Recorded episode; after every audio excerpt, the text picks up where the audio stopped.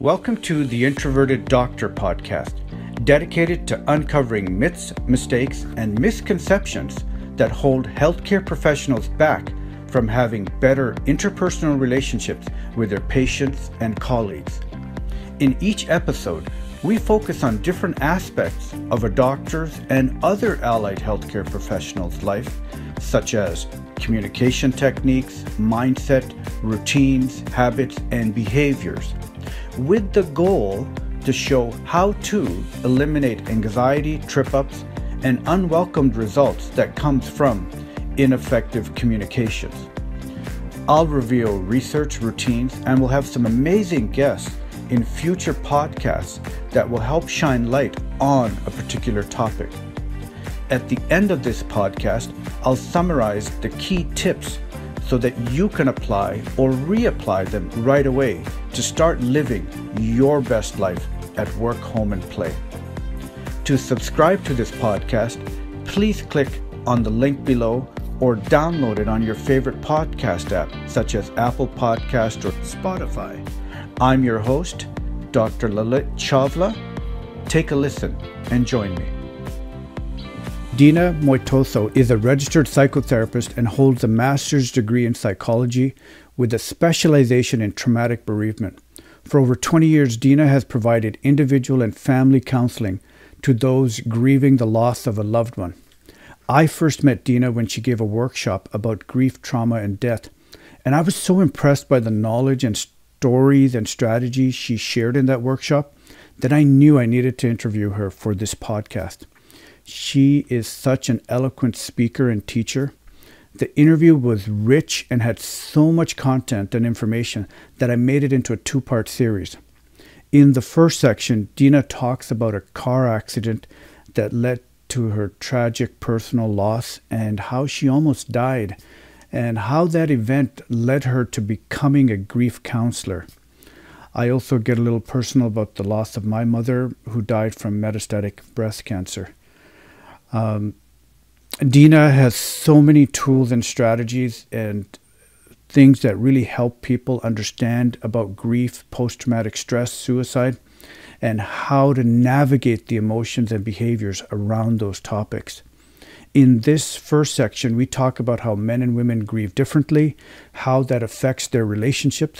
We talk about the whole task of grieving and the physiology of grief and why it affects us physically and why people have trouble sleeping and how to correct that.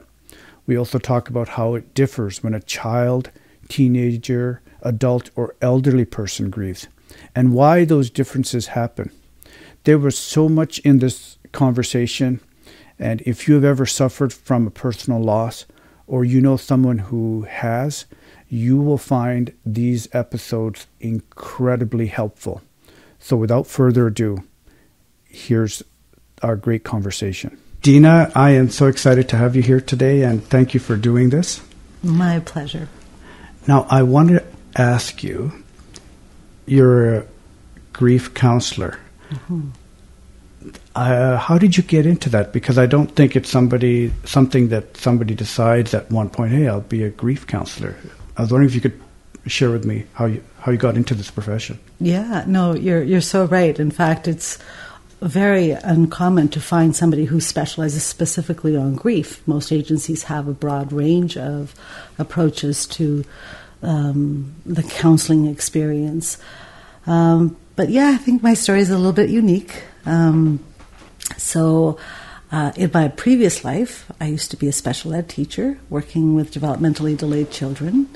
Um, and so my role was a resource teacher because I would work with families and so on. And so it was a, a wonderful career. And then one day, um, on a Saturday morning, as I was driving home from the market with my kids, um, somebody went through a stop sign and crashed into our car, and it created a catastrophic uh, experience where my three year old daughter did not survive. Um, and it completely shattered my world. Um, so I knew that I was no longer a teacher. I didn't even know who I was. And so as I healed from my injuries and continued to ask the question, what is this life all about and who am I now? Um, and this was in the late 80s. Um, so I, I, I, failed to find the answers. So I decided to become a student of myself and uh, went back to school and took a lot of sociology courses, took a lot of psychology courses, took a lot of writing course. I started off with a writing course um, so that I could kind of find some critical feedback to what I was feeding, to, to, to what I was feeling, and um, and not with the intent of ever becoming a grief counselor, but rather with the intent of trying to figure out who I was. In the in through that process, as I developed more and more confidence, I um, started up a bereaved uh, support group for parents grieving a child, and um, and that was exactly what I needed at that time to be with other parents. Uh, long story, a little longer. Um, the funeral home that gave the space for us to meet asked me if I would work for them, and as I was continuing to study myself, I found myself leaning towards the courses that gave me the answers. And a little longer, this story turns out to be that I became a grief counselor. well, I took your workshop, that the mm-hmm. one day workshop, and I learned so much in that one day mm-hmm. that um, it was amazing the, the the science and the research, it was clear that you you knew you knew your material, mm. so hmm. which was very impressive to me. Um, I'm sorry about your loss of your three year old daughter. That is probably the most feared thing I think any parent would have is mm. to to lose a child. Um, I, I don't really want to I don't want to dwell on this too much if, if but were you were were you in uh, like how bad were your injuries? Were you? In? Well, my injuries were catastrophic, so I was the one who was not supposed to survive. But um, back in 1988, the diagnostic tools that we have were not as sophisticated as they are today. So her bla- her brain bleed went undetected, and so she succumbed to a head injury um, within 48 hours of the accident. Yeah. I'm sure we, we could go into how. Uh,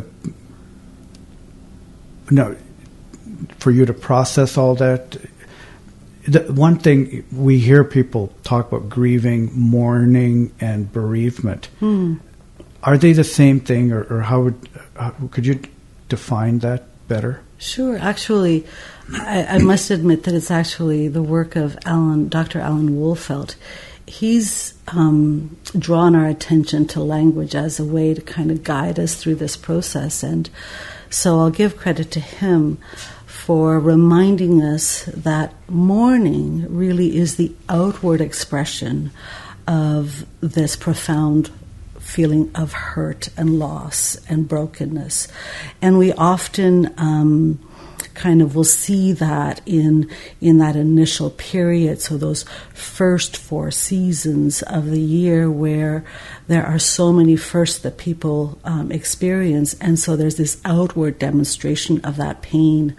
And what happens is that over the course of time that outward expression becomes internalized, and that's what we begin to call the grieving process. So it's a more personal, intimate experience of integrating this loss. Um, and then the word bereavement is really kind of the state of being bereft. Um, and I, I always appreciate the root words. And so, for instance, uh, the German root word for bereavement is to be robbed. And so, this is how we have these three terms that, again, can help to guide us, right? Uh, there is a bereavement process that a family goes through. Um, and within that, they will go through a mourning phase where there will be outward demonstrations and they will be cues for us to respond to. And then as they enter into the grieving process, it's about us recognizing that they're figuring out how to walk with this um, and it may not be obvious to other people because they start to go grocery shopping and they start to do their laundry well. But make no mistake, they're grieving on the inside, right? So those tears accumulate within, right?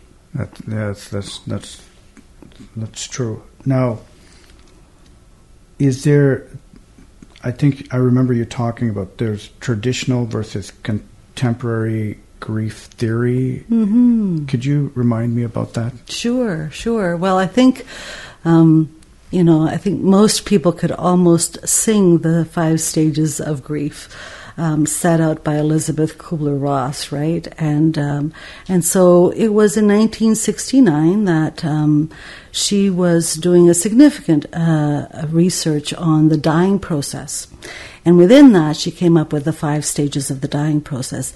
Now, at that time, there really wasn't a lot written about grief, aside from, you know, Freud's, you know, 1931 kind of submission of, of the melancholy phase. We really didn't know what to do with um, bereavement. And people started to recognize, you know, denial, anger, bargaining, depression, acceptance. Hey, I go through all of those things when I'm grieving. And so they adopted those stages as guideposts, if you will. Um, and so th- that was the beginning of a conversation, and it really took off because. To be fair, I think we all like to kind of think about nice, tidy formulas that have a beginning and an end, mm-hmm. and it kind of created that. And so the impression I think that kind of uh, led to was that grief is kind of somewhat orderly, that it, it does have a beginning and that it does have an end. Um, and and so you know that's kind of the song that everybody started to sing and i'll be even honest like i know that there are still some courses at university levels in which they're still teaching grief from a five stage perspective I know that Elisabeth Kubler Ross never really intended it to be that way. She's written books since then to kind of help people understand that. But um, it's hard to kind of undo something that people have kind of adopted, right? I guess uh, to kind of get to the point in terms of the traditional perspective, it was highly influenced by that stage model. And the suggestion was that that there are things that we have to go through, there are steps that we have to go through, but ultimately we come to an end. Mm. Um, and and so that's the traditional perspective on grief.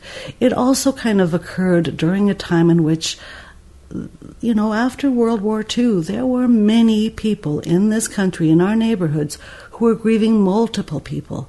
And so um, because it, there was major casualties in those wars, and so it was really kind of hopeful to kind of feel like, okay, so we're going to get to the end of this, um, and and so that's part of why we adopted this feeling like. You know, well, we'll we'll get over it. We'll get past it. Life is for the living, and just do that work, follow these steps, and you'll get to the other side of it. And so that's kind of like the academic perspective, mm-hmm. because the soldiers on the, in the trenches, the people who were grieving, the people who were walking through this, quickly found out that oh, I thought I went through the anger stage a month ago. Why am I angry again? And so they started to realize I'm doing something wrong or I have to keep my mouth shut because people will tell me I'm doing something wrong. And so the the the, the traditional perspective was um, scripted, but it wasn't very humanistic, if you will. So then, gradually, as we get to the contemporary approach to grief, it is about realizing okay, grief is not tidy, it's actually rather messy. And it doesn't have an end because love doesn't have an end. and so, um, you know, it was many of the contemporary writers that started to talk about continuing bonds. Like I'm, I'm a big fan of of Thomas Attig, who really kind of wrote a book um, called Um, oh, that The, uh, the Heart of Grief. Thank you. you know that because I missed that one too. Um, anyways, the heart of grief, and and he really kind of inspired us to kind of consider the relationship that continues when a person has died, and and so. Um, you know, the momentum was about continuing bonds and honoring the relationship and honoring the legacy of those who have passed. Um, it's it's about recognizing that we have the capacity to live with loss. Did he say, um, "I have learned grief is another form of love"? Or Yes. yeah, yeah, Yeah. yeah. And I always thought, yeah, that was so nicely put. Mm-hmm. I learned that grief is another form of love. Mm-hmm. And um, when, my, my mom, she died at Mm-hmm. 51, 52 uh, from breast cancer. And um, I was a young man, you know, in my 20s, and I remember it was it was a very confusing time for me. I was in medical school, just Mm-hmm. in there, and um, and I think for a while, if I were to be honest, I, I think I was confused about what grief really meant. Mm-hmm. And then when I heard that expression, grief is another form of love, Mm. uh, it, it changes grief. Uh, otherwise, it, it can sound very, it can be very heavy on the heart. Mm-hmm. So I thought that was very useful. Now, men and women, the one thing that re- you really pointed out that really struck me in the workshop was that men and women grieve differently. And I can totally, uh, I, I certainly understand what it's like. I know what I did. Um, can you talk to that? How, how do they grieve differently? Yeah, well, it, men and women are different, right? We, our physiology is different. our, um, you know, we're just different. And so it makes sense that at some level we have to accept the fact that there are different styles in terms of how to manage emotions. Now, having said this, it's not an absolute, right? Because there are plenty of men who have feminized qualities, and there are plenty of women who have masculinized, masculine qualities. So, if we, but for the sake of this conversation, if we can just kind of use those terms, male and female, Or um, masculine and, and, and feminine, feminine. energy? Yeah, yeah. Correct. And then find where the that people fit in within that spectrum, right? But essentially, masculine grief tends to be instrumental. Um, so by that, it's referred to that many men um, are action oriented. They're not necessarily the talkers. They're not necessarily the processors, the thinkers. They're more the action oriented uh, style. And so when I think about the many men that I have worked with over the years, um, yes, indeed, they're able to kind of find the narratives to express what they're feeling, but they need to also physically express the emotion that they're experiencing. I remember years ago, I thought, you know, I'll, I'll put men together and form a support group. I was the one doing most of the talking, right? Because because that's just not what comes more natural for men. Mm-hmm. And so, you know, their feedback was, you know, this would work really well if we could just kind of all find a cabin, chop wood all day, and then talk, right? And so um, they tend to kind of focus on actions and and getting to the bottom of things. So if there's been an accident, uh, masculine grief has a tendency of wanting to know how did this happen, why did this happen, get to the logistics of things, um, and that's how those emotions are expressed. Whereas feminine grief is more kind of process oriented, more talkative, more um, working through emotions. And uh, at the risk of sounding stereotypical, you know, the reality is little girls are kind of given tea sets to start that process of talking through things. And we continue on that throughout our lives. So it comes natural for us to talk, to be expressive, to find words to, that somehow define the expression, the feeling. And many m- men find it difficult to find the words. Well, I find that's where there can be a lot of conflict between men and women. Uh, you know, if they're in the relationship, there, there's been a, a loss of, say, one or the other's uh, partner. Like, I mean, say, a father figure or mother figure. Mm-hmm. Um, the the men that I've seen, they they're like, you know, I don't know, why is my wife, you know, she, why doesn't she get on with it? And Mm-hmm. and I think there's that misconception about. Correct me if I'm wrong, but grief. The timeline of grieving is it varies for people and how we do it. So it it, it just varies, and Well, it, I- it, it does, but in addition to that, there's other factors that you're kind of highlighting. and one of them, particularly if it's husband and wife and they're grieving a child or they're grieving for uh, an elderly parent or a sibling, um, husband and wives take turns. They can't both go into the pit at the same time, right? And so, because, you know, if you look at systems theory, if they both went into the pit, nothing would function. And so, without a contract, without stating it out loud, there's this kind of natural turn taking where if one person is in the pit, the other one stands guard and they support. So that that's kind of one of the elements that can be confusing um, for within couples. The other one, again, at the risk of being stereotypical, um, for many men, there's still a caveman co- component, a, a part of their personality, which is I'm here to fix, I'm here to protect, I'm here to help. And when that partner is broken and they can't do anything to protect that or to kind of fix that, there's a frustration.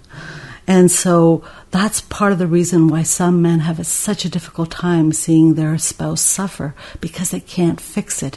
Whereas, as you probably know, for many women, they can be in the hurt, they can be in the puddle and know that they don't have to fix it.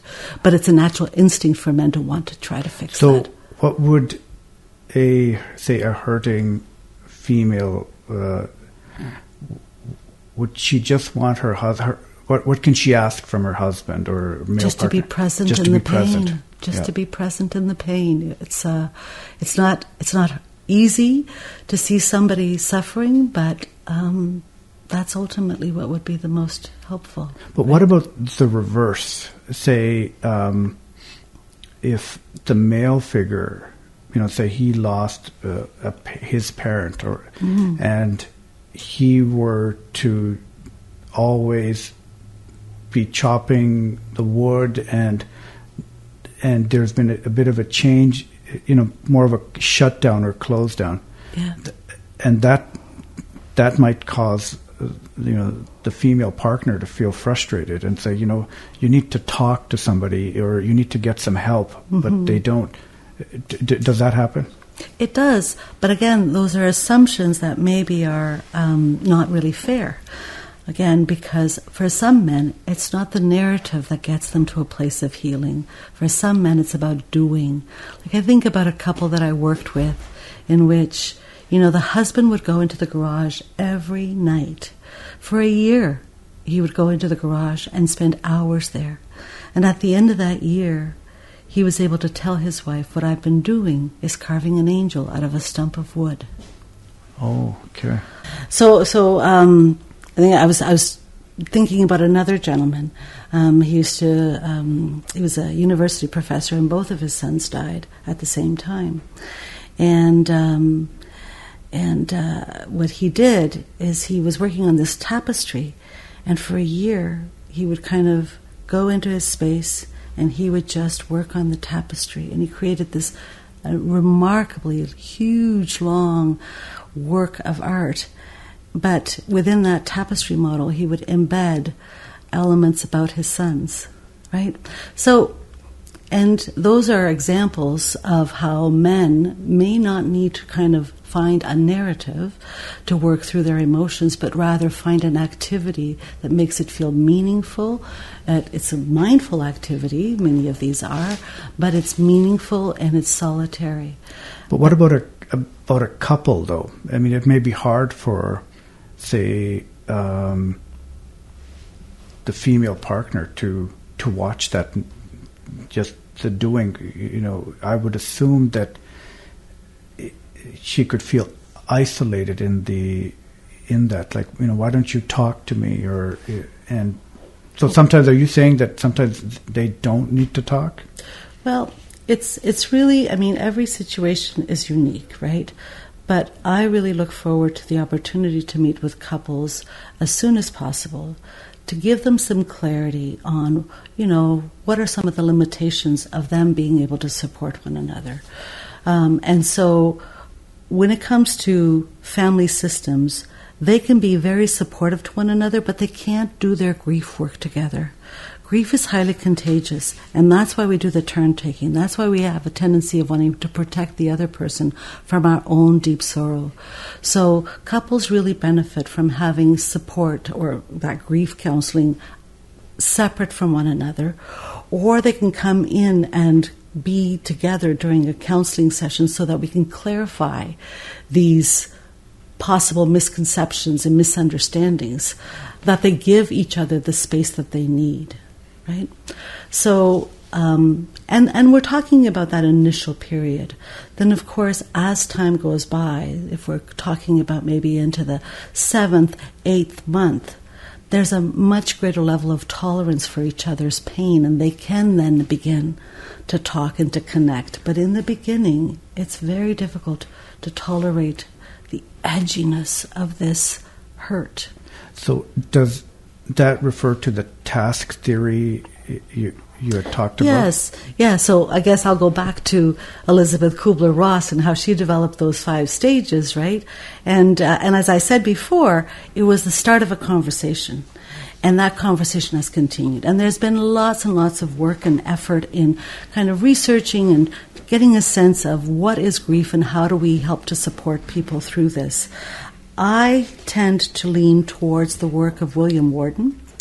And so um, William Worden wrote a relatively insignificant looking book in 1982, and it was entitled um, Counseling for the Bereaved Individuals within that, he framed these tasks.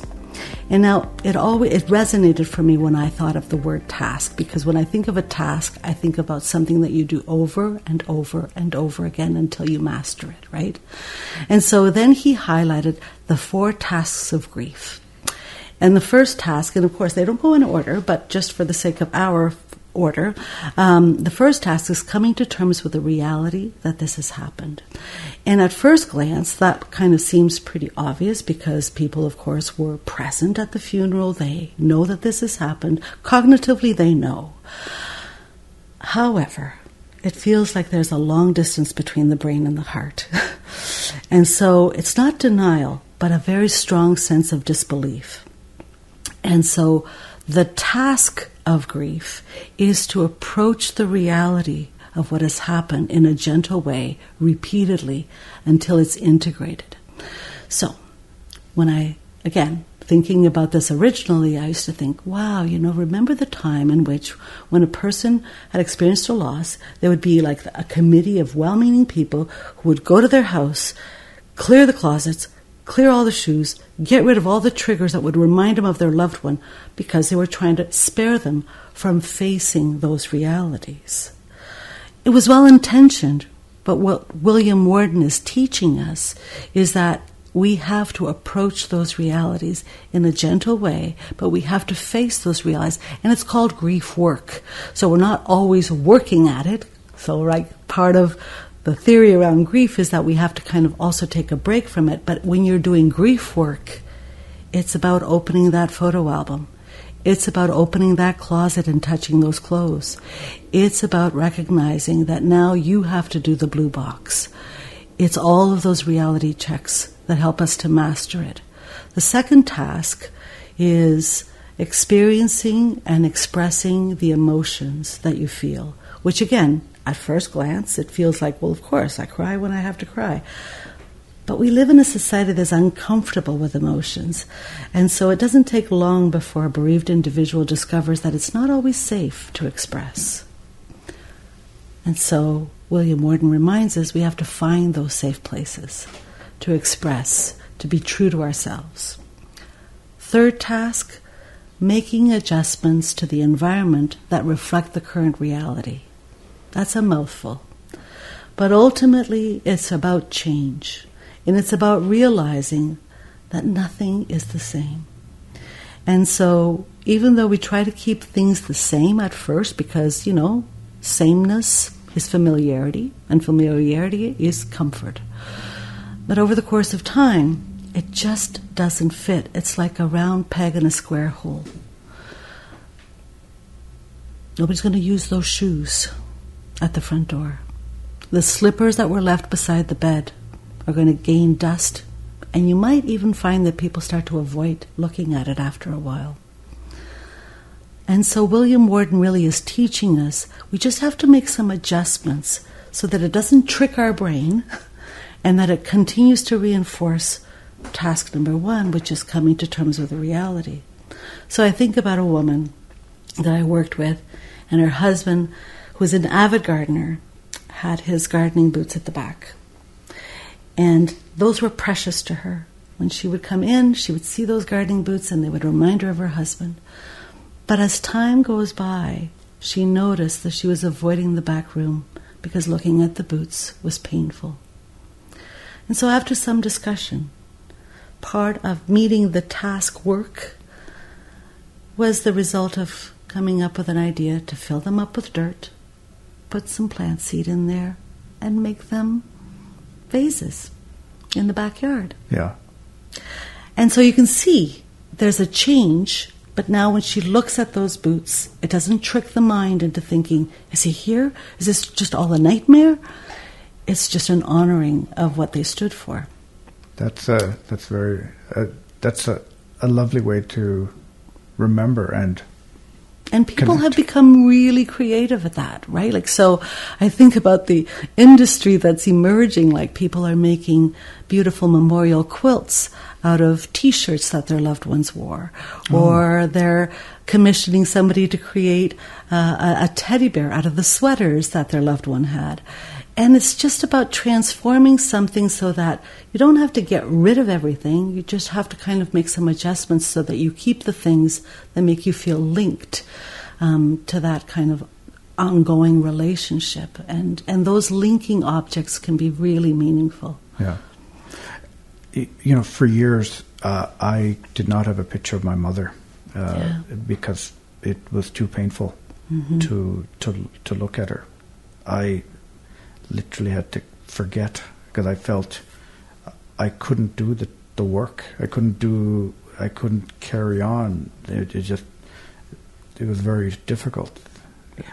And and it's only you know in the last few years I have a picture of her in the office and in my home office and so and had I known some of the those tools I, I mean, I don't have any. Uh, I don't think I have anything physical that, mm-hmm. but that just having that picture just really helps me honor her mm-hmm. and not forget. Mm-hmm. So.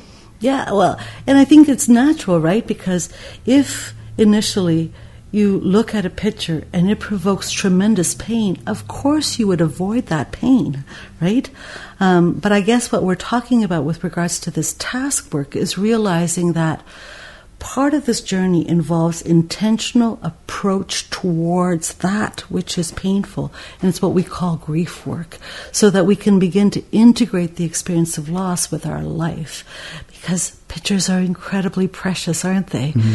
and and if we interpret that initial surge of pain to be bad, there's a huge consequence because by putting away the memories, we put away the love. And there's a fracture in us if we have to do that. So even though at first it's very painful, the outcome is the opposite of that because you actually feel connected. So I hear what you're saying. As you look at her picture now, it brings you joy. It brings you comfort, right? Mm-hmm. It took you a while to get there, and so it would have been helpful if you'd have known it so that it wouldn't have been so long a distance. But you do what you do, right? Yeah.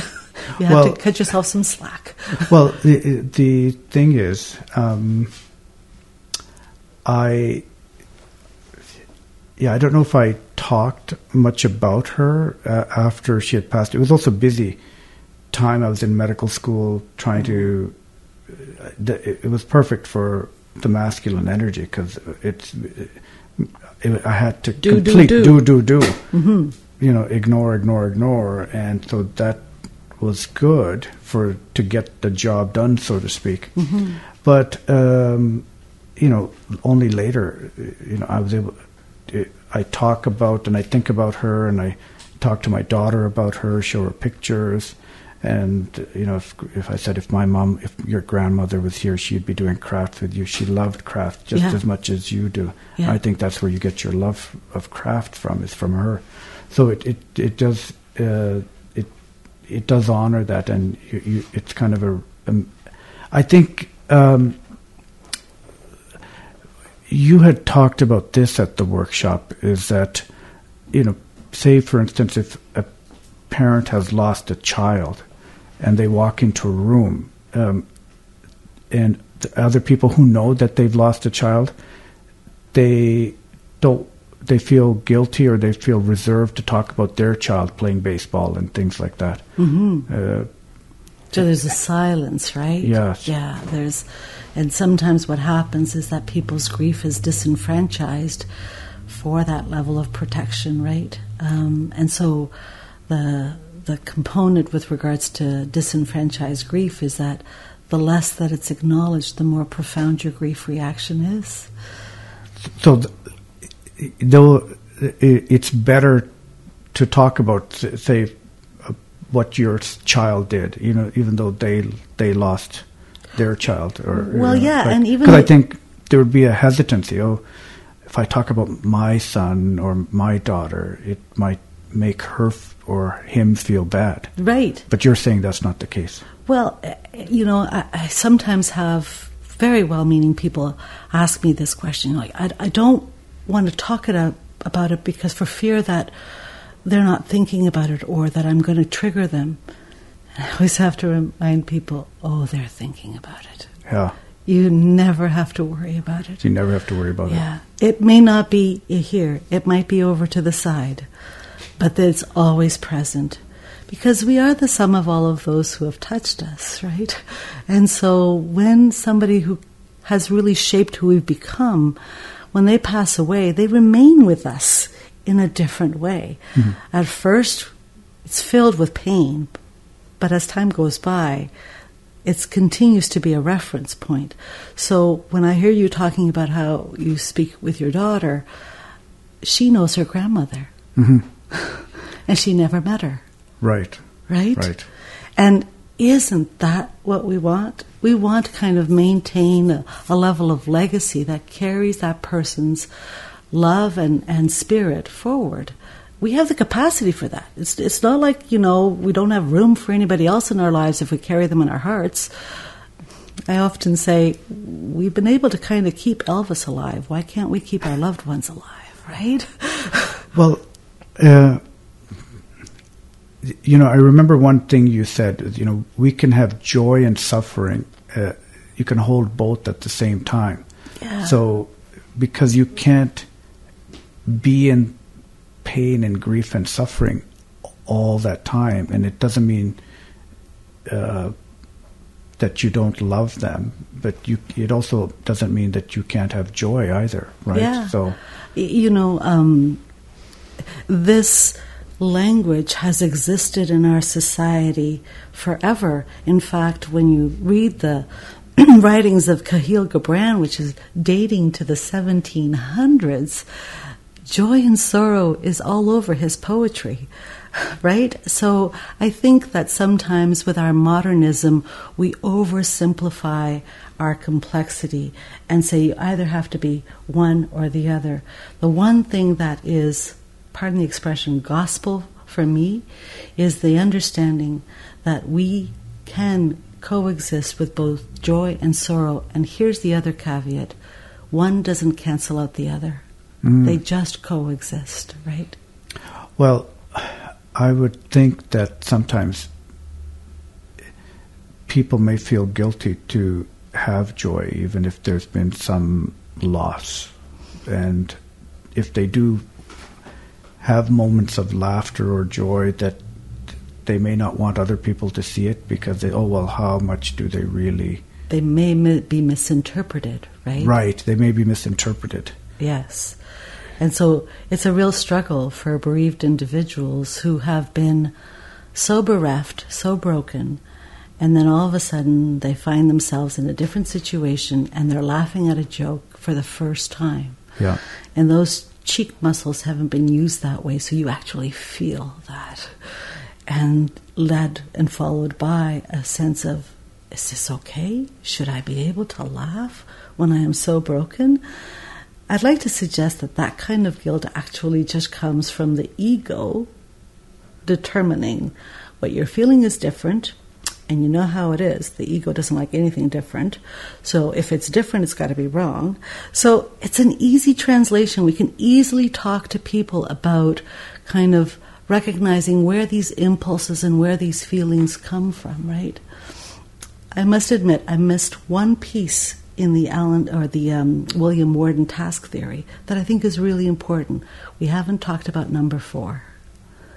And number four is taking the energy that it takes to grieve and placing it back into living. In other words, it's about reinvesting in life. And and so that's work because you don't always feel like you want to invest in life. In fact, most bereaved individuals are angry at life. But part of the grief work, the task, is to force yourself at times Give yourself permission at times to invest in life. And that happens in so many different ways. Uh, when I'm working with clients and I'm talking to them about, some people really do appreciate the theoretical frameworks. That's how they function. So when I'm able to kind of offer these theoretical frameworks, I'm able to say, and you're already completing task number four because you're here, right? Nice. But they could also just be going for a haircut. That's an investment in life. So it's really about kind of helping to see in baby steps ways in which they can immerse themselves in living again rather than just existing.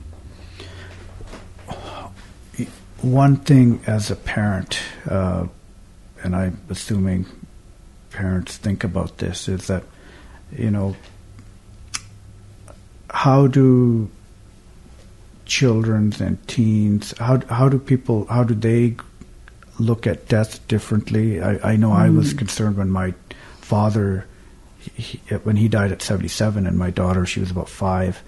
I I didn't know how to explain that or what she would think. Right. And uh, so, children, teens, adults, elderly people, how do they experience it? It's it's incredibly important to recognize that even though it's one tiny word that we're talking about, it's so complex. And grief is very developmental. So it really depends on um, age and stage of where you are in your life. Age, in terms of cognitive growth um, and development, in terms of um, being able to understand abstract concepts, um, and development, meaning where you are in your life cycle that will allow for this grieving, this grief work to take place. So we know that children under the age of 13, 14 will have different developmental stages that will help them to understand death. Under the age of five or six, they cannot understand the permanence of death. It's abstract, and we don't teach children algebra because they can't understand algebra at that age, and so therefore the same principle applies with regards to death. They will hear the words, they will echo the words that are being told to them, but they will then a week later say, Well, when is he coming back? Or, Well, why can't we just go to heaven and see them? right? These are all abstract concepts. And so um, children, um, again, struggle with the permanence of things at that age. And their primary need is to have consistency and um, a sense of predictability in their environment. And that's not happening because likely the adults around are brokenhearted, and so they lack consistency and they lack, you know, predictability because everything's in flux, and so children um, demonstrate emotional distress over those things more so than the loss of the loved one because they always expect them to come back. So then we go up to the ages of eight, nine, more so around nine, ten. Um, and what happens is that they begin to understand the permanency of death, but they also start to kind of look at death as a bad thing and that something bad happens when people die. So this is where people can, or uh, children can begin to have nightmares because they start to kind of generalize that bad thing, and this is where the boogie monster kind of comes in, right? Like it was, and, and there's, um, uh, you know, magical thinking that happens. It's not uncommon for kids to say, "Well, it was because I didn't eat my spaghetti that Daddy died." or if I had not broken that toy, Daddy would be here. So it's not uncommon for kids to try to make sense of how something so bad can happen, and they often over identify with themselves. Mm.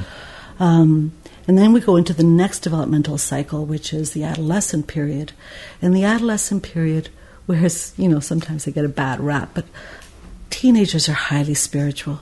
They're looking for the meaning of life. They're uh, they're trying to make sense of life and what happens around them. So they're deeply feeling people when a tragedy happens, and particularly if if it's within their peers. They are deeply bereft by that loss because they're trying to make sense of what's going on in the world. Um, then you go on to emerging adults, where part of their function is to kind of, you know, figure out who they are, um, what their level of industry is. Can they form intimate relationships? If a death occurs, then it compromises their ability to trust that there is a world out there that they can trust in, that that relationships can remain, that people don't just die. So it has implications in how they invest in life.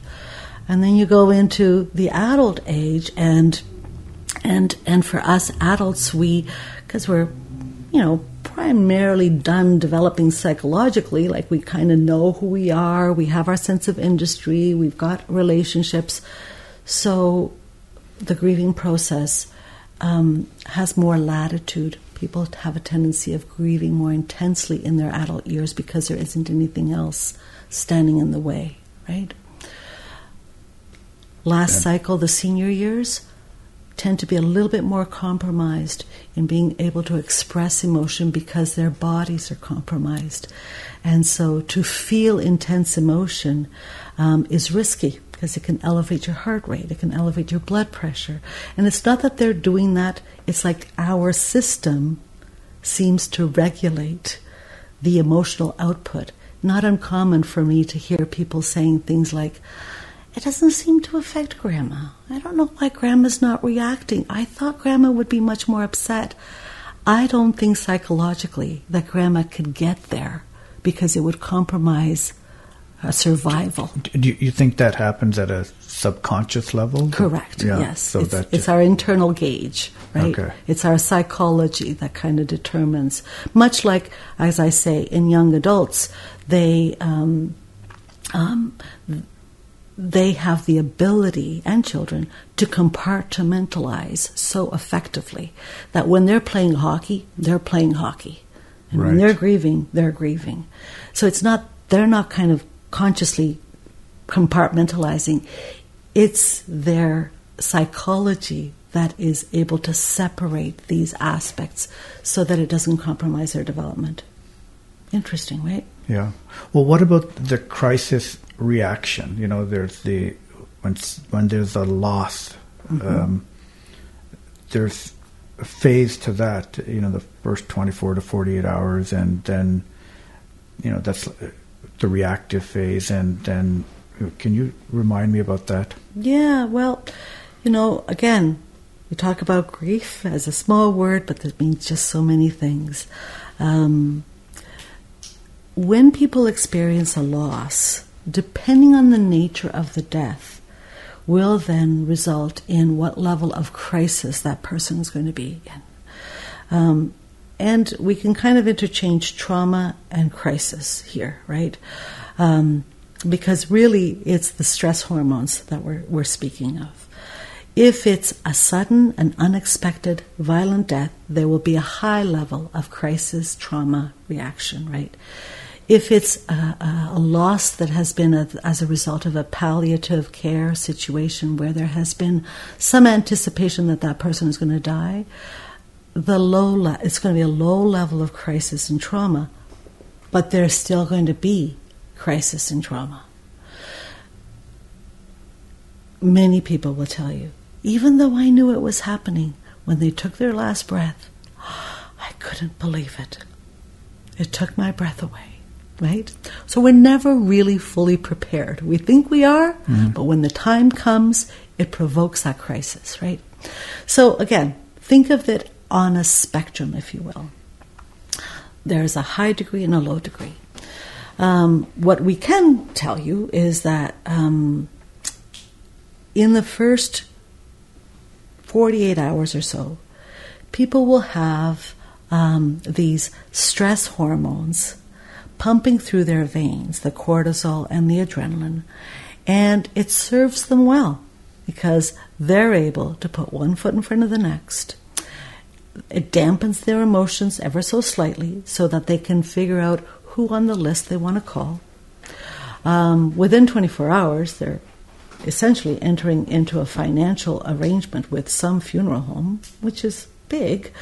Um, but because of this stress hormone um, uh, component, it is dampening the surge of acute emotions making them actually pretty competent and able to put together the most remarkable memorial services, right? Mm-hmm. Think about the number of times we've gone to a funeral and it has been so meaningful.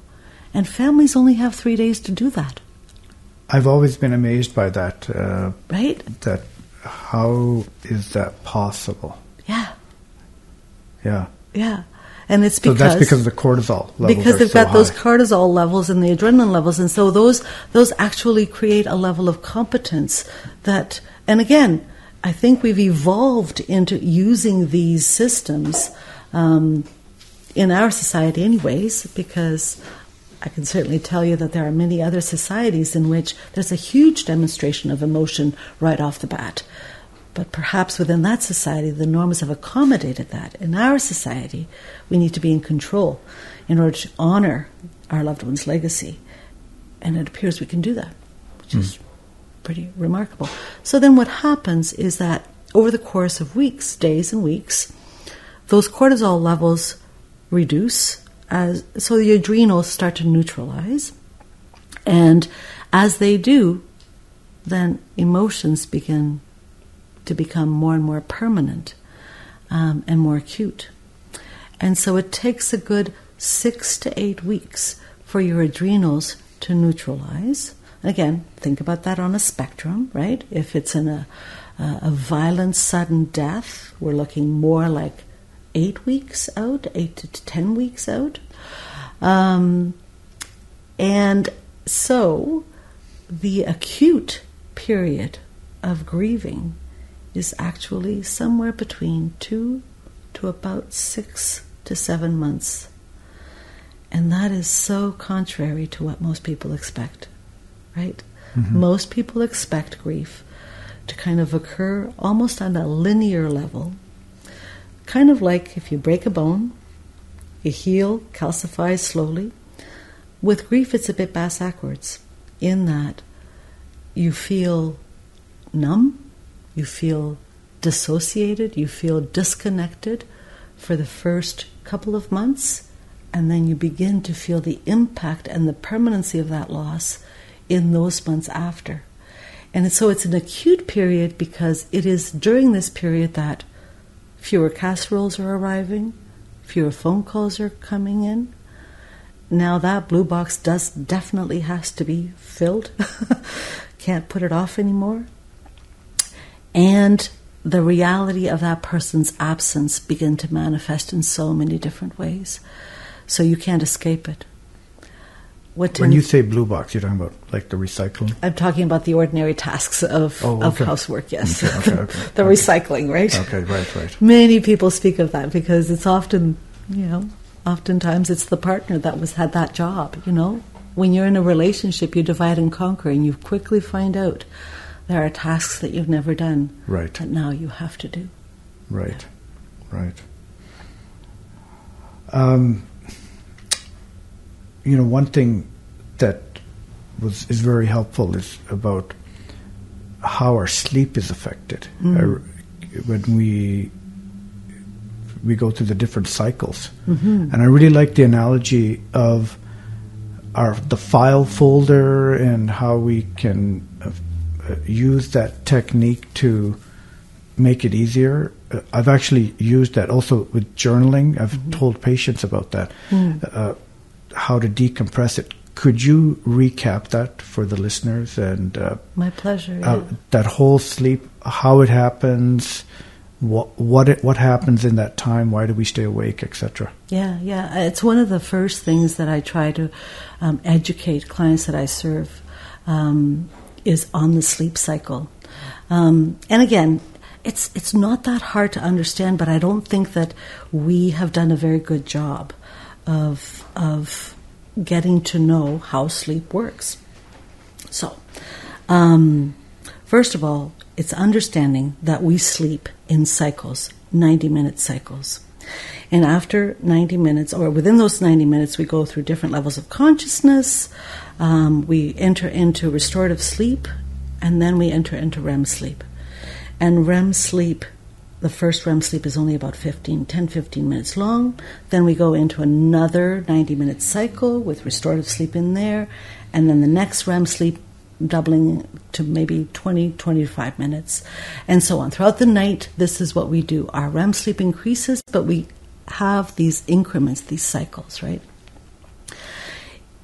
Once people understand that, then they begin to kind of master their own kind of sleeplessness by understanding what wakes them up. So, most common for people who are newly bereaved is to, and again, I can almost finish the sentence for them. They say, I go to sleep at 11, and then I wake up, it's like 1.30, 2 o'clock every night. And they're trying to figure out, what do I do? I've gone to my doctor to tell them about this. I give them sleeping pills, but I can get to sleep, I just can't stay asleep.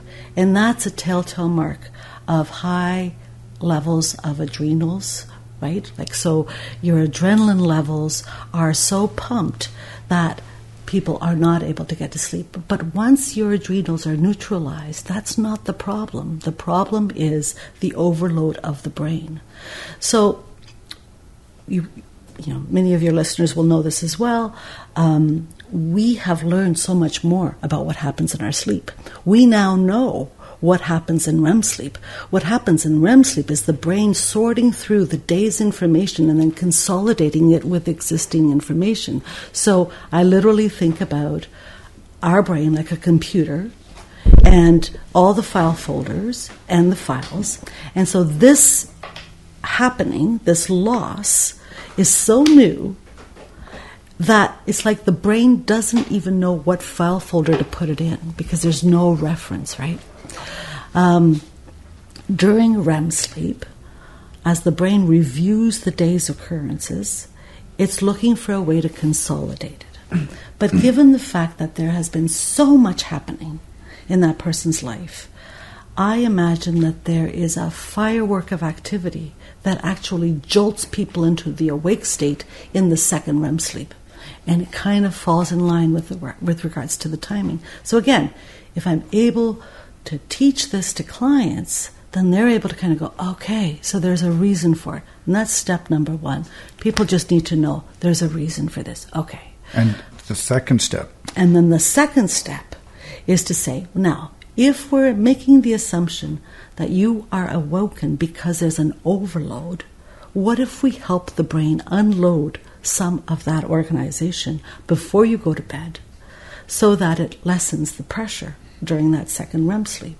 So what I counsel people to do is to get a sheet of paper, not a pretty journal, but a sheet of paper, and to literally write down their whole day's events in detail. I woke up at this time. I did this, and then I did this, and I can't believe I ran into this person, and then I saw this on the commercial, and then I saw this on the radio. Every single thing that they can think of to write and write and write. Point form. It doesn't have to make sense. Just write the whole day as much as you can remember. And then take that piece of paper, rip it up into little pieces, throw it in the garbage, and say, There, I'm done with that day. And that lightens the cognitive load. It appears, my experience with most people, takes a good three days of them doing that, and then they start to regulate their sleep. So at least three days of doing that. Yeah. Because I've shared that technique with people who just have trouble sleeping. They say their brain is too full. They just keep thinking about too many things, and and they have found that has helped them. Mm-hmm. Just because. So we must just be processing all the little things that are maybe you know not hugely important through the day, but and we're still processing. Because the caution here, it's not necessarily to provoke emotion at the end of the day, because then that will create another set of variables. It's really about mechanically reviewing the day, dumping it on that paper, ripping it up because that's very symbolic, saying my day is done, doing some rituals around calming down and getting ready for bed, and allowing then for your brain to kind of do the rest of the work that you didn't do. So you would write every like I brushed my teeth, Brushed my know, teeth, whatever comes to your mind. whatever comes to your mind. Absolutely. Um, and and and then again, ripping it and and making that a ritual for completion. I think the reason that I notice a three day phenomena in terms of it being becoming more consistent is that we also have to tend to the circadian rhythm and the fact that if you've had bad sleep habits whereby that becomes a part of a pattern where the brain now just kind of naturally wakes up whether or not it's the REM sleep it takes a while to undo that so but it's good to hear that uh, some of your patients have recognized like almost at the uh, right from the top that it starts to help them Well, e- even if there's no loss, it's just a way of Yeah. um, decompressing. hmm And I think that's part of a good nighttime ritual is decompressing. But I, So- I'm, I'm wondering, like, do you find that it helps to uh, to help them understand why? Like in terms of the sleep cycles, that, that sleep education, that sleep hygiene. Um, I I, under, I don't know if everybody really understands the why of it. They because when you go into REM, non-REM, may be complicated. I remember it was even complicated when I when I was studying it in medical school. So just just trying to remember that. But if they're like, I find most people are generally saying, okay, just t- tell me what to do, okay, and if if that works, I'll give it a try. And and I have told them, you know, stick with it for at least five days. Don't uh, you know? Don't put any judgment. It's not like regular journaling where you're um, y- you're trying to process uh, your feelings or anything. It's just very boring kind of stuff. Mm-hmm. And then I use the the example you say. It's just, it's your, your brain is trying to file these things away, mm-hmm. and you just have more more stuff to file than mm-hmm. than the average person. So that's giving them an explanation, right? In Yeah. terms of like that's the function of REM and the Right. fact that they have these REM cycles. Yeah. Like I just I find that that if we're able to kind of find uh, the words that make sense for people, that they become much more intentional about this commitment to help themselves. It's the same kind of principle as, you know, most people, and I, I hear this often, will say, Yeah, I'm always being told to go for a walk. I don't want to go for a walk. What's the point in going for a walk? I don't have any interest in going for a walk. But if I'm talking about the benefits of a walk by saying, you know what, people who are uh, in distress are lazy breathers. We don't breathe well when we're in distress. The one thing that is a for sure, you cannot walk without breathing. So when you go for a walk, one of the benefits is that it forces you to breathe well. And when people understand that there's an, a higher motive, a, a, you know, a, an actual reason why this would be beneficial, they're more likely to engage because now they have intent. Right? That makes sense. Um, walking is one of the best uh, meditative exercises as well because you, it forces you to breathe. Correct. You're, you're, out in nature. Yeah. So I'm a big fan of, of, walking. Anybody who lives in my neighborhood knows that I'm walking. Right. And, I, and, I, will walk five, ten minutes just yeah. to, because it just relaxes me. It does something. Mm-hmm. And I think it probably just comes down to breathing. So it's breathing and it's the bilateral movements, right? So right. when we're doing bilateral movements, we're stimulating both the left and the right hemisphere. And again, it's it's scientific, but it's very accessible. People are mm-hmm. like they're sponges when it comes to okay, I can do this. I can do this, right? You know, the same thing goes for like hydration, how important it is to drink plenty of water. But if we don't explain why, then they might kind of go, oh, yeah. But if people understand, well, stress is a huge dehydrator think about the number of times you've had to kind of do public speaking and you get pasties. Like, you just, everything dries up. So, this is the most stressful time in your life, and your body just needs to be quenched. And so, no less than a liter of water a day. Well, I say three to four liters. We well, that would be good, yeah, yes. So, I aim uh, for that. well, the average person should drink at least three to four liters. For sure. And, yeah. and every coffee, tea, alcohol, or juice you drink, you got to drink another glass of water. Yeah. I'm a big proponent of hydration. So. And our brain is a tissue that needs that hydration, yep. right? So if we don't do that, then how can we problem solve problem solve our way out of an emotional experience when our brain is deprived of both oxygen and hydration, right? Well, even in the it's ironic in that in the time of a loss, mm-hmm. that's when more than ever, that's when we need to be doing the the right habits. We need to be eating properly, trying to sleep better, and walk, and to try to process that. But that's right. often the time when people lose weight because they're not eating. That's right. And it probably the, it is the thing that they need to do more. I think that that's probably where we have made such great strides in this area of of grief and bereavement is understanding it's not just an emotional experience it's a deeply physical experience and and although we cannot fix the wound in people's hearts we can give them tools to help carry that brokenness and so some of these basic teachings are tangible they're doable for people, and it's going to help them to be able to carry their sorrow. I'm all about tools and strategies because and ways to things that you can use. Yeah. I, I think as clinicians and as indi- individuals, the more we know uh, how we can help ourselves. Correct. And especially in different times and different circumstances. Mm-hmm. So. Um, but you can't help yourself if you don't have any uh, knowledge about what's going to work. Correct. Right? We may think, let's do this, but that's that's not helpful at all. Correct. Yeah. So it, that's important. and it's very empowering for people who feel very broken and helpless. If you say, okay, your homework is you're going to drink water. Mm-hmm. You're going to go for a walk. Go for a walk. And that's easy to do. Pay attention to your breath. I think that's easy to do, right? You, you, Absolutely. You say, uh, and that's something easily a clinician can do.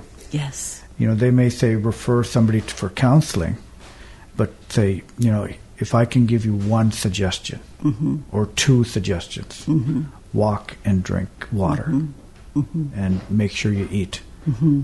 Easy enough to do. Mm-hmm. Easy enough to do. Yeah and again accessible for the client. Yeah.